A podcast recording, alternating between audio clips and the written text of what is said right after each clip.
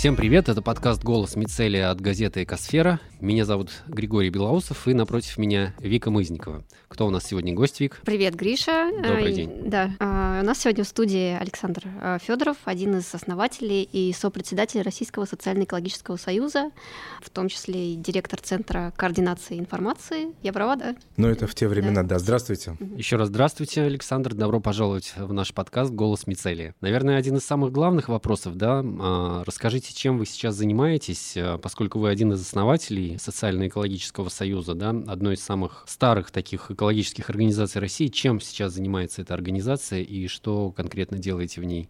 Вы как это вот сейчас представлено? Социально-экологический союз возник из движения, студенческого движения Дружина охраны природы э, в конце 80-х. Основанием или поводом для кристаллизации послужило то, что, ну, во-первых, выпускники э, студенческих дружин заканчивали вузы, и им надо было продолжать свою активную деятельность, и они решили на, после успешно проведенной кампании по прекращению отмены переброска стока северных рек э, на юг, решили, что деятельность по защите природы надо продолжать, и объединили Социальный экологический союз. Сегодня это старейшая экологическая организация, если не брать в расчет таких мамонтов, как Общество охраны природы или общество, Московское общество естествоиспытателей, которым уже пошла третья сотня лет. Деятельность Социально-экологического союза построена по программам. А сегодня, пожалуй, главная программа – это по энергосбережению и экологическому просвещению. С помощью этих программ обеспечиваем экологическую грамотность, э, проведение большого количества волонтерских и природоохранных акций. А в школах а, формируются специальные программы, в результате которых сокращается энергопотребление за счет уплотнения, за счет применения новых материалов, специальных мер по сбережению. Есть программа по а, атомной энергетике, по безопасному обращению с атомными отходами, программа по воде. Есть программа по биоразнообразию и сохранению лесов. Ну, в общем, деятельность достаточно разнообразна, она строится на основе интересов участников. Если придет кто-то и скажет, что мы будем заниматься а, вопросами отходов или мы будем заниматься еще какими-то делами, то, естественно, будут новые программы. Кстати, по отходами тоже мы недавно начали с прошлого года заниматься, издали уже специальный справочник, где описали опыт обращения с отходами раздельного накопления по всей стране и предложили его использовать инициативным группам. Угу. Тогда такой вопрос. То есть, в принципе, любой желающий может э, вовлечься в деятельность... Это общественная организация, да. конечно. Отлично, понятно. А что является результатом этой деятельности? Да, вот, допустим, а, мы или наши слушатели готовы принять участие в этом, да, мы становимся участниками какой-то группы, которая, ну, что делает и каков результат этой деятельности? Ну, во-первых, принцип у экологов простой. Э, инициатор виновный. То есть, если он приходит с какой-то инициативой, понятно, что он должен ну, каким-то образом либо возглавить, либо принять активное участие в своей инициативе. Что мы можем делать? Ну, вот если мы посмотрим отчеты, э, у нас они размещены на нашем сайте, допустим, экологического центра Дронт или э, «Друзей Балтики», мы увидим тот э, объем работ по общественно-экологическим экспертизам, созданию новых охраняемых территорий, учету и сохранению редких птиц – изучению состава речек, э, проблемы обращения с пластиком и проблемы микропластика. Я должен некоторым образом с гордостью сказать, что вот в прошлом году у нас э, по инициативе Социально-экологического союза Э, состоялось первое институциональное решение, то есть то, которое создает новые институты и которое организует деятельность в этом направлении. Тогда в Общественной палате был представлен первый доклад о преследованиях экологических активистов. Представленная информация потрясла участников э, настолько серьезно, что Совет Общественной палаты Российской Федерации принял решение образовать специализированный коррекционный совет по экологическому благополучию на стране. И вот этот совет, он с тех пор э, регулярно собирается, проводит свои встречи, проводит э, обсуждение законопроектов, которые влияют на состояние окружающей среды и безопасность граждан, рассматривает отдельные случаи давления э, и преследования активистов, когда они защищают свою природную среду. Ну, в частности, были рассмотрены ситуации и Куштау, и э, ситуация, э, связанная с э, отходами ШИСом и угу. преследование экологических активистов в Челябинской области, э, в других регионах. Э, по мере возможности этому продается огласка, и по мере возможности обеспечивается общественная поддержка. А Коррекционный совет — это общественная структура, и, естественно, это не властная, административная, поэтому она не может принимать решения, она может обращать внимание. Александр, вот как раз хотела спросить по поводу этого отчета. Вот там фигурирует такая цифра, как 135 эпизодов давления в отношении 181 человека в 44 регионах. То есть в масштабах страны это, в принципе, как много, это мало. То есть, ну, поскольку шокировало, значит, все таки ну, естественно, члены общественной палаты оценили это как э, значительное число. И, во-вторых, в чем именно выражается это давление, как вот э, на экоактивистов? Я начну, если позволите, немного издалека. А, законодательство у нас гарантирует гражданам по Конституции качественное состояние окружающей среды и экологическую безопасность. У нас действует закон в этой сфере, у нас действует э, стратегия экологической безопасности, э, утвержденная президентом, где предусмотрены меры, которые гарантируют гражданам а, безопасность их здоровья и проживания в местах размещения промышленных предприятий, других объектов, которые могут нанести вред а, или ущерб интересам граждан. И законодательство предусматривает целый набор таких институтов, которые должны обеспечивать права граждан. Это к примеру, общественное обсуждение проектов, которые намерены реализовать, это право проведения общественной экспертизы, право участия в различных советах, например, общественных советах или общественных палатах, э, общественные советы при органах власти или общественные палаты, которые могут рассматривать и делать рекомендации в адрес органов власти. Кроме того, действует э, закон вернее, не закон, а указ президента РОИ, так называемой Российской общественной инициативы, когда определенное число граждан э, могут собирать вернее, когда инициативная группа граждан может собирать подписи, и при достижении определенного порога этот вопрос, который поднимает инициативная группа граждан, становится обязательным для рассмотрения органами власти. Ну, как было вот с мусорной, например, э, проблемой да, с мусоросжиганием. С проблемой, с рядом других все эти институты, которые предусмотрены законодательством, они имеют э, на выходе рекомендации. И в этом смысле они не обязательны для лиц, принимающих решения. В этом сложность, потому что вот то, как э, учитывается мнение граждан, оно у нас не регламентировано. Например, проходит общественная экспертиза, общественная экологическая экспертиза, она показывает, что реализация проекта несет э, и дальше идет перечень экологических рисков и опасностей, которые грозят при реализации этого проекта. Ну, э, один из известных таких примеров — строительство Таминского ГОК в Челябинской области, где рядом, ну, относительно рядом с городом Челябинском, кажется, в 14 километрах, строит громаднейший в Европе разрез э, с глубиной там несколько сот метров, с добыванием руды. И использованием воды для технологических процессов из Шишневского водохранилища. Это водохранилище питает город Челябинск. Других источников, это миллионник, э, к слову сказать, других источников нет. А и при реализации этого проекта вот эти э, руды, богатые разного рода металлами, в том числе токсичными, они э, могут смешиваться с этой водой, они могут проходить э, через подземные водотоки Шишневское водохранилище, и, с одной стороны, и объема водохранилища может не хватать для того, чтобы обеспечить водой, потому что вода будет перекачиваться для нужд э, ГОКа. С другой стороны, может идти загрязнение подземных вод. И когда экологическая экспертиза показала эти риски, а, государственная экологическая сказала, да, спасибо, мы эти риски э, понимаем, мы считаем, что они есть, но их э, значение минимально и э, проект тем самым получил одобрение и сейчас выполняется. То есть вот это один из примеров, который показывает, что вот этой, как бы сказать, обратной связи между тем, что думают граждане, что бы они хотели, и э, органами или лицами, принимающими решения, к сожалению, нет. То же самое, вот вы говорите, было с общественной инициативой по поводу мусоросжигания и раздельного накопления отхода. Да, правительство получило эту петицию. По странному я другого э, термина не могу придумать. Тут стечение обстоятельств рассмотрение этой петиции было поручено поручено ряду представителей бизнеса. А, то есть правительство передало как бы свои полномочия заинтересованному в данном случае, прямо надо сказать, заинтересованному бизнесу. Заинтересованный бизнес посмотрел, сказал, да нет, все нормально, пусть оно идет.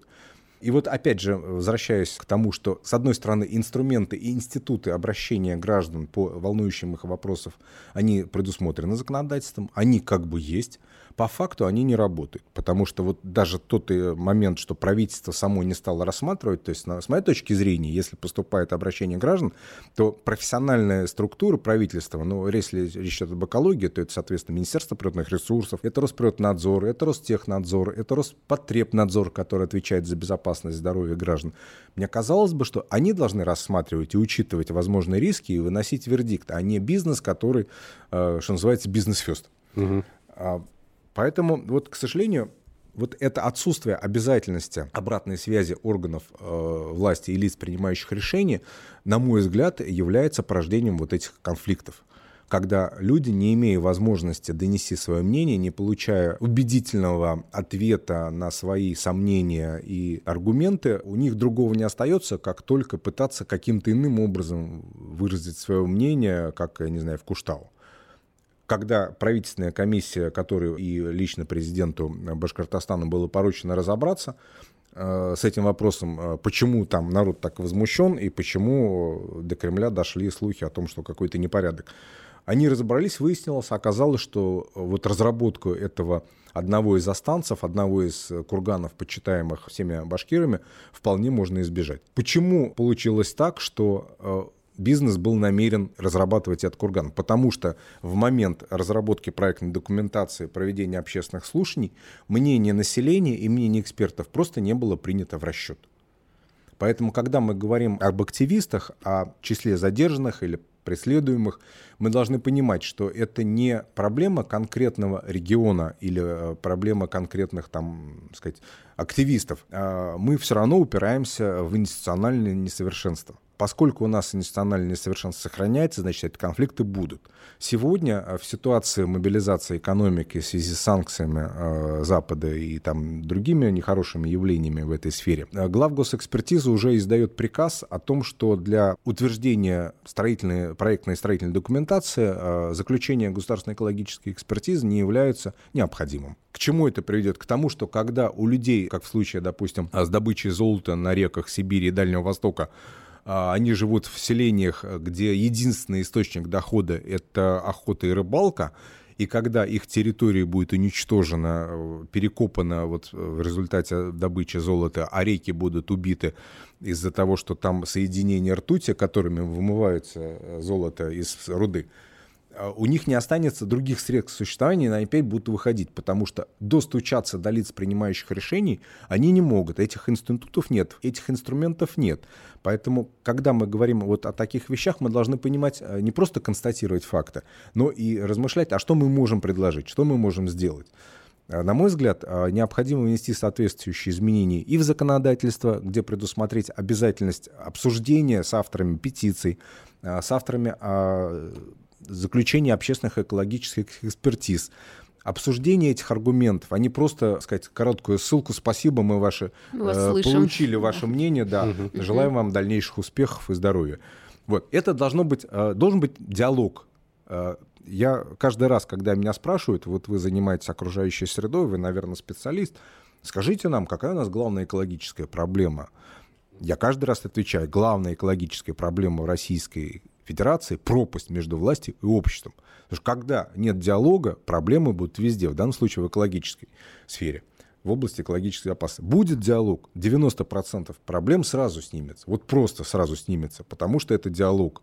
Как пример, а не а, потому что я тут пытаюсь там подлизнуть или еще что-то такое, я всегда привожу Кириенко в пример. Когда он был председателем Государственной комиссии по уничтожению химического оружия, и надо было в городах, где находятся склады этого оружия, которые хранились там по 50, по 80 лет, которые уже проржавели, к ним подойти это страшно, не только что трогать.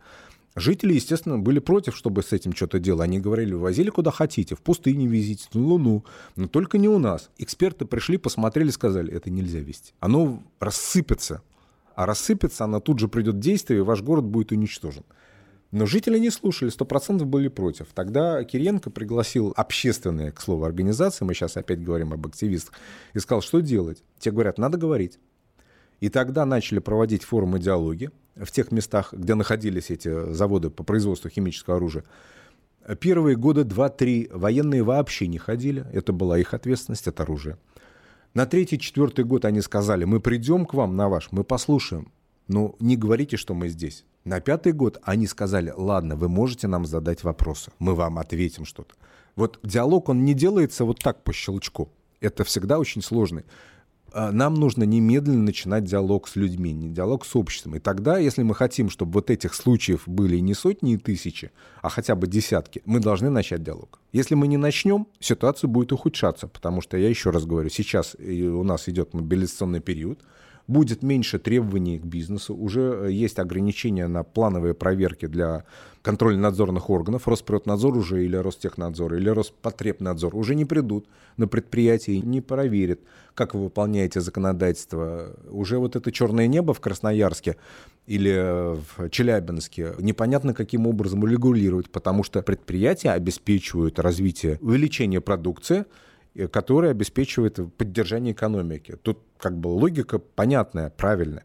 А дальше возникает вопрос, ребята, мы сейчас экономику поддержали, а кто завтра будет работать на вас? Поэтому вот это важно уже сегодня делать. Вот поэтому, когда мы говорим о преследованиях, об институтах, угу. первое направление, первый шаг – развитие инструментов, механизмов диалога. Будет диалог, можно обсуждать все остальное. Нет диалога, вот в московские парки очень много жалоб на то, что благоустраивают московские парки. Приходят, э, ну вот в том числе я был участником подобных обсуждений, а вам не нравится, скажите как. Мы сделаем, все же хотят сказать, сделать хорошо. Я говорю, садитесь за стол, у вас все получится. Не надо обсуждать, что делать в конкретном парке.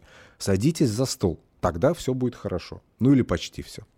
А вот хорошо тогда с общественной палатой. Вот этот комитет, он может помочь в создании каких-то таких инструментов для диалога? Или этого все равно как бы просто, ну хотя бы, это, может быть, это шаг в этом направлении? А, Координационный совет по экологическому благополучию определенный шаг в этом направлении, потому что это, ну, не то чтобы государственный, но около государственный орган, потому что общественная палата — это э, структура, которая действует по закону Российской Федерации.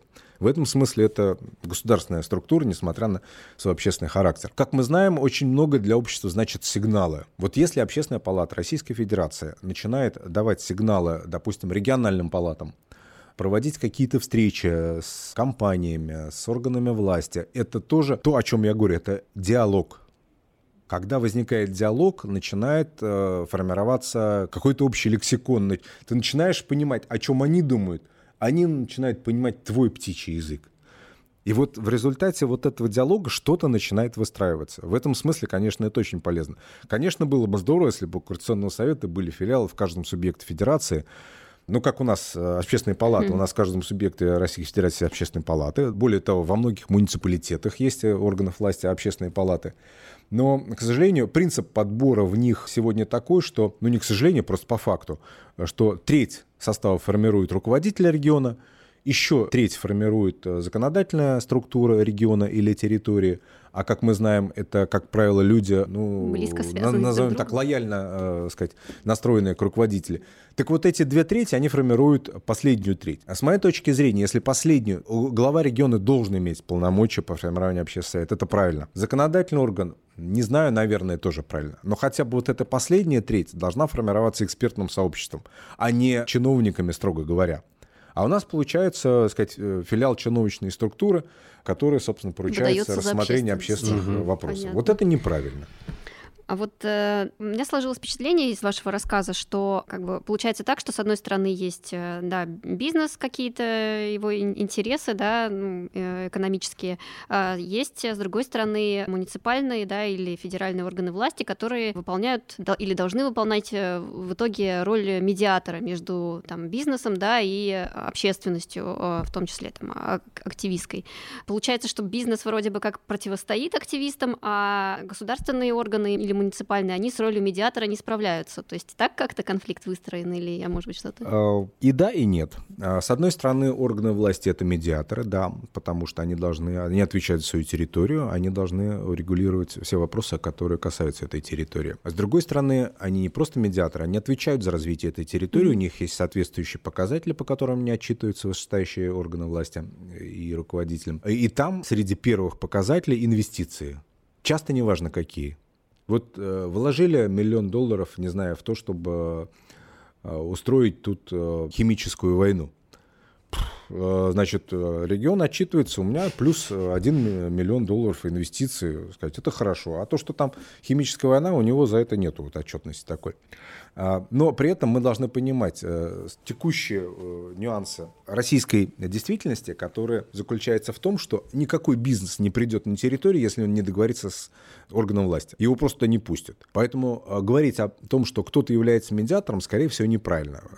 Получается, что бизнес и власть с одной стороны, потому что они предварительно уже договорились. Они получили предварительное разрешение, они получили право на аренду этого земельного участка, они э, привлекли местных там, местные организаторы и компании для проведения инженерно-изыскательных работ. То есть э, это уже состоялось. А дальше уже, сказать, вопрос к жителям, а вы-то тут mm-hmm. кто? Угу.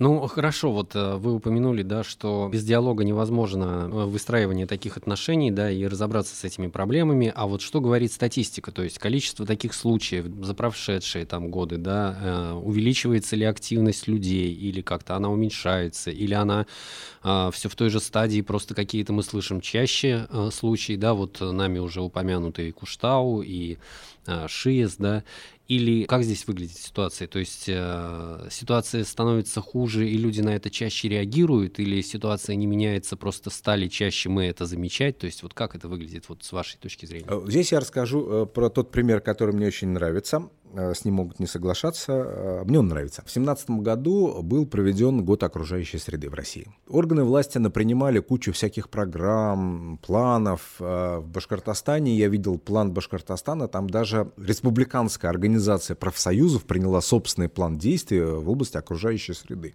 То есть, как бы, ну, все серьезно. Я молчу про то, что министерства там приняли, города, поселки. А, по факту, с моей точки зрения, реально для природы сделано было практически ноль. То есть там больше было слов. Но поскольку это был государственный год окружающей среды, а, органы массовой информации, телевидение говорило о том, что в стране есть окружающая среда, у этой окружающей среды есть какие-то показатели. Эти показатели имеют отношение к вам, дорогие наши сограждане. И дорогие наши сограждане это услышали.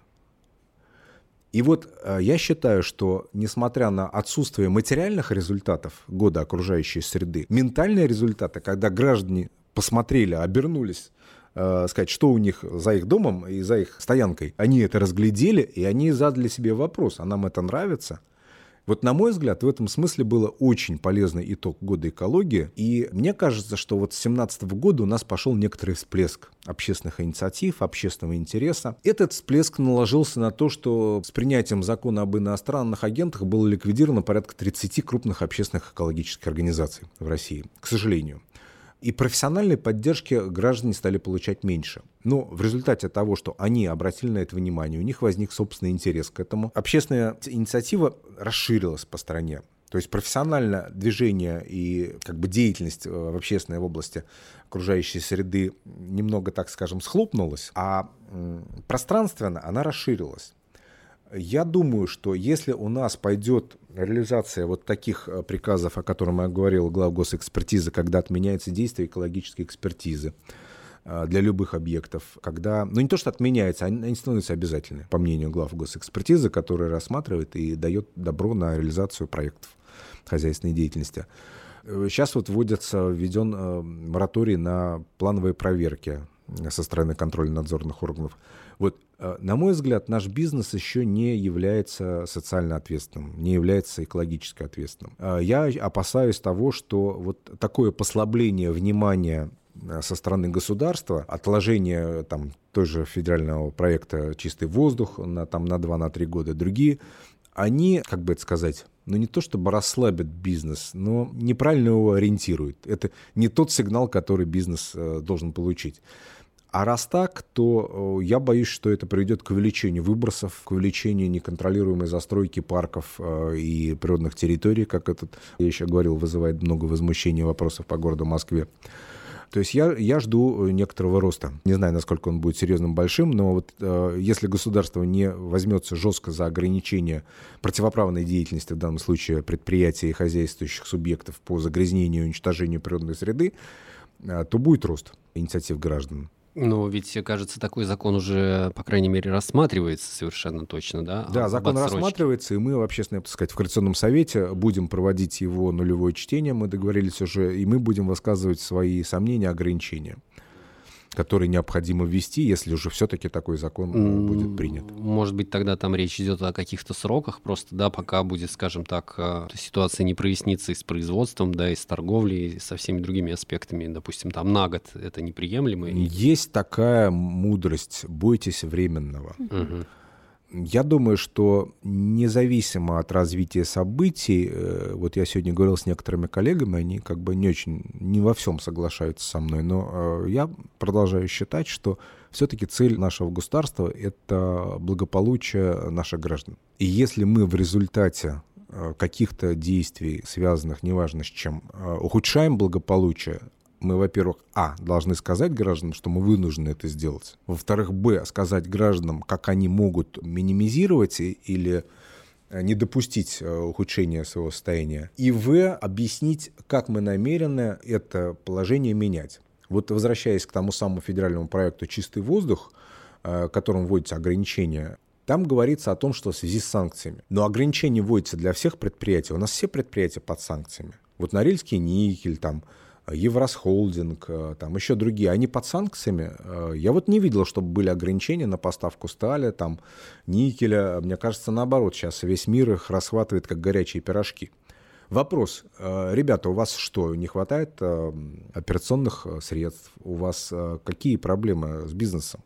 Мне кажется, что вот эти предприятия, а, во-первых, они на первый взгляд не пострадали, может быть, мы, я не все знаю. Во-вторых, б, они заявляют о своей социальной ответственности, они разрабатывали ESG-стратегию, стратегию в области ответственности экологической, социальной и управленческой. Но мне кажется, вот как минимум э, очень серьезные вопросы возникают, что вот не должно быть одним махом. Вот взяли и смахнули все со стола. Все-таки, если вводим ограничения, они должны быть взвешенные и разумные. Ну, вероятно, здесь связано еще и с э, поставками тех же самых оборудований из-за да, рубежа, да, очистных сооружений. И да, все и прочие. Опять-таки, не то чтобы прям в защиту наших крупных эмитентов и загрязнителей, вроде Норильского никеля, но там, а, я так понимаю, они это обосновывают там в пояснительной записке тем, что э, вот э, там оборудование для фиксирования выбросов сейчас не может быть поставлено из-за того, что наложены Ну, я вам санкции. сразу скажу, что, во-первых, это неправда, потому что оборудование производит огромное количество стран мира, и вот в Москве действует, на мой взгляд, одна из таких лучших систем независимого общественного мониторинга – общественного Бриз Москва, можете посмотреть. Mm-hmm. Да, да, да. Они сами собирают эти приборы. Пардон, если люди это делают, неужели государство не может это организовать? Может не сомневаюсь. А, что касается того, что там какие-то, допустим, катализаторы на очистных необходимы или оборудование какое-то, ну, конечно, это на, надо рассматривать. Я просто в качестве шутки, или я не знаю, шутки, как вот скажу, что вот скажите мне, кто, какая западная компания, которая наложила санкции на Россию, поставила тот самый резервуар, который рухнул и прорвался у Норильского никеля. Вот есть какие-то элементарные вещи, э, я еще раз говорю, нельзя все смахнуть со стола. Это неправильно. Надо рассматривать. И вот эти вопросы, конечно, к сожалению, требуют времени. А сейчас мы э, нуждаемся в быстрых решениях. Поэтому я надеюсь и очень рассчитываю, что вот эти временные решения, они действительно временные буквально вот днями. Потому что сегодня вечером или завтра утром должны сесть аналитики аналитического центра при правительстве России, специалисты институтов, эксперты и посчитать, а что же действительно, какие ограничения для экономики можно сейчас оставить, э, а какие требования и контрольные, вернее, эти обязательные требования э, можно сохранить или отменить? Ну вот возвращаясь к вопросу об э, в целом позиции нашего государства в отношении окружающей среды и экологии, у нас э, достаточно последовательно на высшем уровне высказывается позиция, что охрана окружающей среды — это абсолютная необходимость. Но при этом, как мы уже только что вот обсуждали больше получаса, постоянно на низовом уровне и экоактивисты, и просто экологические организации сталкиваются с административным и иногда даже уголовным преследованием. Чем вызвано такое вообще раздражение раздвоение, расхождение между заявленным и тем, что мы наблюдаем в реальности.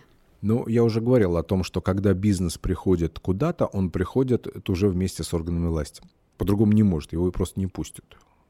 Поэтому каждый раз, когда мы имеем дело с конфликтом, мы имеем делом, да, инициатор этого конфликта бизнес, но, как правило, за спиной стоят органы власти. Ну, как в случае с Куштау, когда там люди вышли, а их разгоняла полиция. То есть государственные Я служащие. думала, там ЧОП в основном, или полиция и ЧОП, и полиция. Полиция при этом присутствовала, а иногда разгоняла. Угу. Были случаи, когда полиция участвовала, и, кстати, до сих пор э, не определено мера ответственности полицейских э, за участие по этим приказам, которые не выполняли. Понятно, что они некоторым образом не виноваты, это был приказ, но тем не менее приказ был. Значит, там нужно разобраться, почему такой приказ был и что с этим делать. Да, на мой взгляд, у нас очень хорошая политика. То есть, если мы посмотрим экологическую стратегию Российской Федерации, ну, она безупречна. Я бы вот прям смело рекомендовал ее кому хочешь, там, англосаксам, немцам, французам. Я не сомневаюсь, у них этого нет. А, настолько все грамотно. А дальше возникает вопрос исполнения. Как у нас еще иногда говорят, а, у нас в центре тьма власти, а э, в регионах власть тьмы. Вот как пример могу сказать, что в 2019 году президент Путин специально рассматривал вопрос Байкала. Честно, хорошо, квалифицированно. Он действительно много внимания уделяет Байкалу. И он издал указ, точнее не указ, а поручение, серию поручений где было предусмотрено вот это Министерство экономического развития, это Министерство природных ресурсов, это правительство Российской Федерации. 19 год, поручение президента. Сегодня 22 год. Ничего. А сроки были полгода, год. Вопрос много раз пересматривался, переносился. Э, говорили, что да, чего-то не хватает. 19 год, сегодня 22 Вопрос по рекультивации БЦБК до сих пор не решен. Но не решен вопрос нету технологий, то есть они как бы есть, но они не утверждены, они не приняты и не начаты работы по их применению. Но вот, вот я не знаю, что с этим делать. То есть мы понимаем, куда надо идти, у нас светлые головы, а вот как туда идти, не понимаем и не идем. Вот это вот та самая двойственность. То есть мы э, на уровне исполнительной власти не реализуем то, что должны реализовать. Что с этим делать, э, я не знаю но это исполнение. Ну, вот у нас есть контролирующий орган, ну, у нас много, конечно, их, э, счетная палата, которая постоянно как бы готовит э, отчеты по исполнению, в том числе, например, федерального проекта «Экология», да, и э, как бы указывает конкретные пробелы, какие-то конкретные недоработки, но такое ощущение, что как-то это никак не выражается потом в итоге в исправлении этих проблем. Ну, вот меня всегда как-то занимало это? А, счетная палата имеет похожий статус, э, в кавычках похожий, потому что это все-таки орган государственный контрольное, а, в кавычках, а, потому что такой же статус, как общественная палата. То есть оно а, высказывает свое мнение. Правительство России может его принять, может не принять. По смыслу оно обязано учитывать. Вот. А дальше возникает та самая история с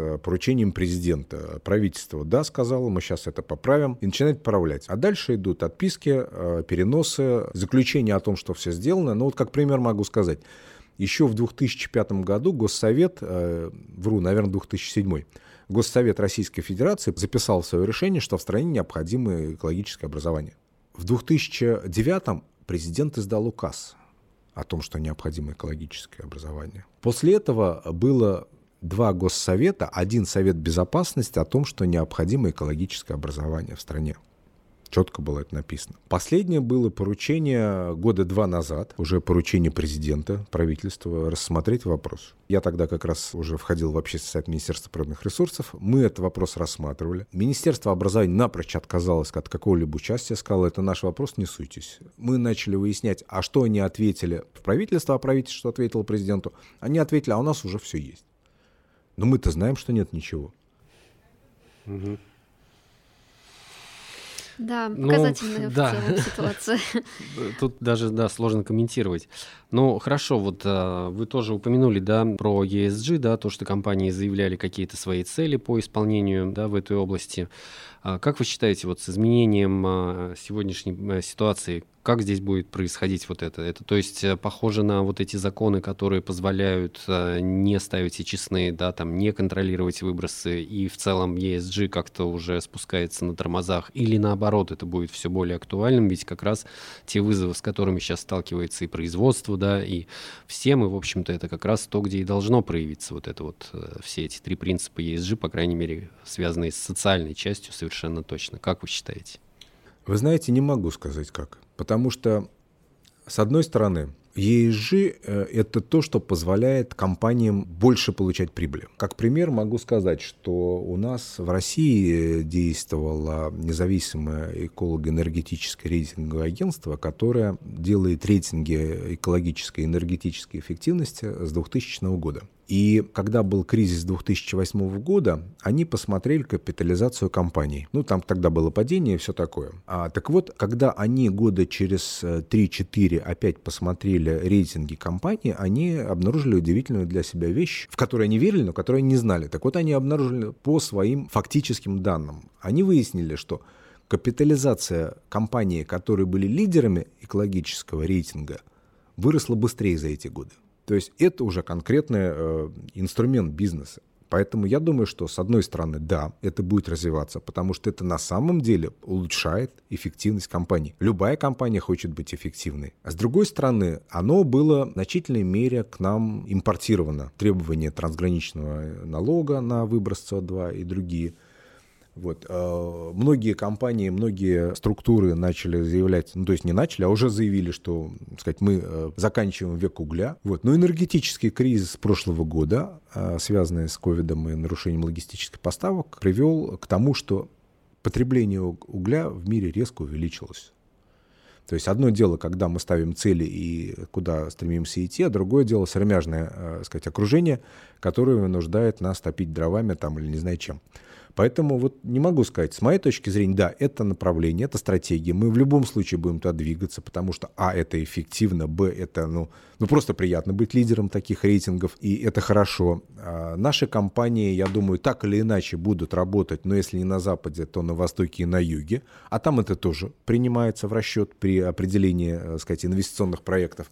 Поэтому в целом, да, как это будет ситуативно идти, вот как с этим углем там и с чем другим, я не могу сказать. Пока ситуация, как это сейчас модно говорить, волатильная слишком. Александр, вот э, вы же, ну или, по крайней мере, Российский социально-экологический союз участвовал в разработке зеленого курса России. Правильно? экологической доктрины или что вы имеете в виду? А, Зеленый курс, который там э, с Greenpeace еще в сотрудничестве а, там э, Нет, мы так э, прямо в этом... Ну, то есть мы участвовали, да, мы, мы вырабатывали некоторые общие подходы. Угу. Да. Так, а, ну вот, а как он вообще был воспринят э, представителями власти? Вот как вам кажется, те вот, а, ну, в прошлом году был принят ряд мер в области климатической политики, да, то есть она фактически ну, развернулась э, именно в прошлом году. То есть это как-то этот зеленый курс он повлиял на эту ситуацию или нет? И это вот первая часть вопроса. И вторая, что вообще нам сейчас ждать э, в области климатической политики, учитывая волатильную ситуацию, как вы ее описали? Для того, чтобы определить, повлиял ли на что зеленый курс, э, прошло недостаточно времени, я не могу ответить на этот вопрос. Кроме того, вот эти события и ковидные, и э, действия в Украине, они, конечно, много чего перечеркивают. Я верю в этот процесс. Этот процесс мне, в том числе как юристу, интересен тем, что Парижские соглашения первыми в мире, э, в мировой истории соглашениями, которые имеют финансовые обязательства. До сих пор страны договаривались на уровне договорились, хорошо не договорились, но извините. А вот это первое обязательство. Сейчас они, скорее всего, будут в значительной мере приостановлены. Но, опять же, чем э, мне лично интересен, как экологу, эта планета у нас одна что бы мы про себя не думали, и кем бы мы считали там русскими, украинцами, евреями или там папуасами. И что бы мы ни делали на этой планете, последствия будут э, для каждого. У нас не получится там, не знаю, залезть в бункеры или улететь на Марс. Это все как-то вот из других историй. Поэтому, когда мы говорим о климате, да, климат меняется. Мы можем обсуждать сколько угодно, какова роль в этом и доля человеческого участия с учетом там извержений вулканов, э, еще каких-то факторов э, природных землетрясений. Вот. Но в любом случае э, понятно, что мы добавляем сюда свою толику. И как это снизить, как сделать так, чтобы планета постепенно не погружалась в океан, это тоже проблема для всего человечества. Я думаю, что независимо от наших национальных, культурных, каких-то политических различий, тема климата и тема природы каждый раз будет нас объединять каждый раз нас будет призывать к диалогу то, о чем, с чего мы начали сегодняшнюю встречу. Я очень в нее верю, и более того, вот э, если мы бы обсуждали, а что Россия вот на этом общем фоне санкций и ненависти может предложить миру? Ну, э, когда ты приходишь и говоришь русский, тебе сразу говорят, пошел вон. Ну, многие, скажем так, говорят. Так вот, когда мы говорим о, о чем-то, э, сказать, повышаем, что называется, уровень обзора местности и говорим уже не про Россию и не про Евразию, а, а говорим про планету, уже становится понятно, а почему с нами надо говорить. И вот здесь я вижу очень серьезный выход э, международной активности. э, я вижу очень э, серьезный вызов для нашего МИДа, чем бы ему следовало, прошу прощения, что я вот, сказать, Александр Федоров такие вещи говорю, но мне кажется, ему бы следовало этим заняться активно, и тем более нашим профильным ведомством, Министерству природных ресурсов и другим. Как член общественного совета я внес этот вопрос о развитии международной активности России в природоохранном сотрудничестве на рассмотрение Совета. Его включили в план работы. Его должны рассмотреть в феврале-марте. Вот сейчас февраль-март, а, но в связи с событием угу. я пока не знаю, что когда будет. А, мне кажется, вот это стратегия, это стратегический вопрос. Поэтому и климат, и вот эти вещи, связанные с обязательствами, это то, что будет нас в любом случае, ну, по крайней мере, не опускать, а, скорее всего, продвигать. Угу. Ну, это вселяет да, какую-то надежду. Было бы, да, здорово, если бы это послужило какой-то поводом для урегулирования. А, и, наконец, Александр, у нас заключительный вопрос, который мы всем нашим гостям задаем, это то, какая новость из мира экологии вызвала у вас э, самую сильную реакцию недавняя неважно, положительное, отрицательное, просто то, что первое приходит на ум. А, я расскажу о своих размышлениях, э, что мне нравится в этой ситуации. Прошу прощения за слово «нравится», потому что оно связано с санкциями. А санкции не должны нравиться. Но мне нравится то, что, по-видимому, как я рассчитываю и очень надеюсь и молюсь, что в результате санкций нам, наконец, не поставят вот эти мусоросжигательные заводы э, японско-швейцарские. И жители московского региона, э, Татарстана, э, Краснодарского края и многих других регионов в результате этих строительств не получат отравление диоксинами.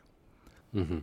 Ну что же тогда делать с мусором? С мусором есть очень много вариантов действия. А проблема в том, что решения в этой сфере принимают те, кто заинтересован а, в баснословных контрактах. Сегодня стоимость мусоросжигающего завода это примерно полмиллиона... Полмиллиарда? Может? Полмиллиарда, прошу прощения, а, долларов. Если мы сейчас по текущему курсу начнем пересчитывать это рубли, лучше этого не делать. А, поэтому я очень рассчитываю, что с одной стороны швейцарцы и японцы не дадут нам этой технологии, с другой стороны Минфин скажет, ребята, а нельзя ли что-нибудь подешевле? Так вот, есть большое количество технологий, а, вот, например, технология Доронова, Хартферм, которая, ну, по меньшей мере, в 20 раз дешевле. Но главное даже не это, бог бы с ними, что называется, с деньгами. Она, обработка отходов происходит при температуре 55 градусов. То есть это не горение, это не сжигание и, очень-то, и не очень-то и нагревание. Вот. Наверное, до такой температуры, в принципе, внутри полигонов э, часто. В... Нет, это происходит в анаэробной среде, то есть без доступа кислорода. Mm. Что такое без доступа кислорода? Это значит герметичное. Что такое герметичное? Это отсутствие запаха. Ну, это как, как типа реакторов каких-то. Да, это реакторы, да. Потому что э, если будет поступать кислород, mm-hmm. э, сказать, ну, технология перестанет работать. Э, вот, тогда можно говорить про запах, про все остальное. Но сама технология рассчитана на то, что кислород не будет, значит, не будет запах. Так вот, на выходе мы получаем, строго говоря, ноль отходов. Вот сегодня по технологии мусоросжигающих заводов мы получаем 70% мы сжигаем, а 30% у нас остается в виде золы и шлака. Это токсичные отходы, их надо где-то захоранивать когда спросили Чемезова, а где ты будешь захоранивать свои отходы, а, его компания РТ Инвест показала в Томской области. В Томской области надо захоранивать отходы от четырех мусоросжигающих заводов. 4 по 700 – это 2 800. 2 миллиона 800 тонн в год. 30% от 2 миллионов 800 тонн – это близко к э, тысяче тонн. Угу. Посмотрели, где вы там в Томске. Я уже молчу про Томск, через всю страну вести вот эту вот залу, э, шлаки. А, посмотрели, там есть небольшое предприятие мощностью порядка, ну, в общем, примерно на порядок меньше. Ребята, вы вообще вот для кого это писали? У вас это кто-то проверял? То есть они даже не знают, куда они будут все девать. Но, мало того, они будут выбрасывать кислорода больше, чем автомобильный транспорт потребляет в Москве. То есть в Москве будет в московском регионе кислородное голодание – для э, людей, понимающих, что это такое, скажу, что медики считают, что это резко снижает уровень иммунитета. Ну, мы уже знаем, кто, собственно, проверял их э, проекты. Да, поэтому, поэтому если мы будем э, делать более дешевые, не, там карманы меньше набьешь себе, я понимаю, но их можно построить сегодня в течение двух лет. Более того, они окупаемые, потому что ты на выходе получаешь продукцию. Да, это физика. Вот эти 2 миллиона 800 тонн, они никуда не денутся, они переработаются. Они перерабатываются в технологический грунт. Химически нейтральный, эпидемиологически нейтральный. Это все обеспечивается технологическим процессом. Более того, это контролируется на каждом этапе. Как только ты видишь, что у тебя меняется состав отходов, э, вводится автоматическое изменение технологического процесса, чтобы обеспечить его обеззараживание. А этот технологический грунт можно использовать э, не знаю, для лесопосадок. Вот сейчас модно лесопосадки делать климатические. Пожалуйста, бери саженцы, бери грунт. Он э, отличный с точки зрения э, биологической Свойств. составляющей. Угу. Но это практически гумус. Э, с той разницей, что гумус он все-таки чистый, а тут могли попасть батарейки, градусники. Э, то есть они там могут быть и, скорее всего, будут. Но их концентрация такая, что ей можно пренебречь.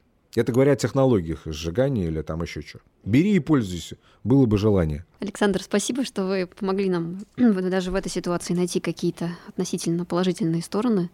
Вот э, очень интересно, мне кажется, получилась беседа. Спасибо. Спасибо. Да. Это был подкаст «Голос Мицели» от газеты «Экосфера». Подписывайтесь, ставьте лайки и ищите нас на просторах подкаст-платформ. Да, со своими знакомыми, друзьями. Спасибо.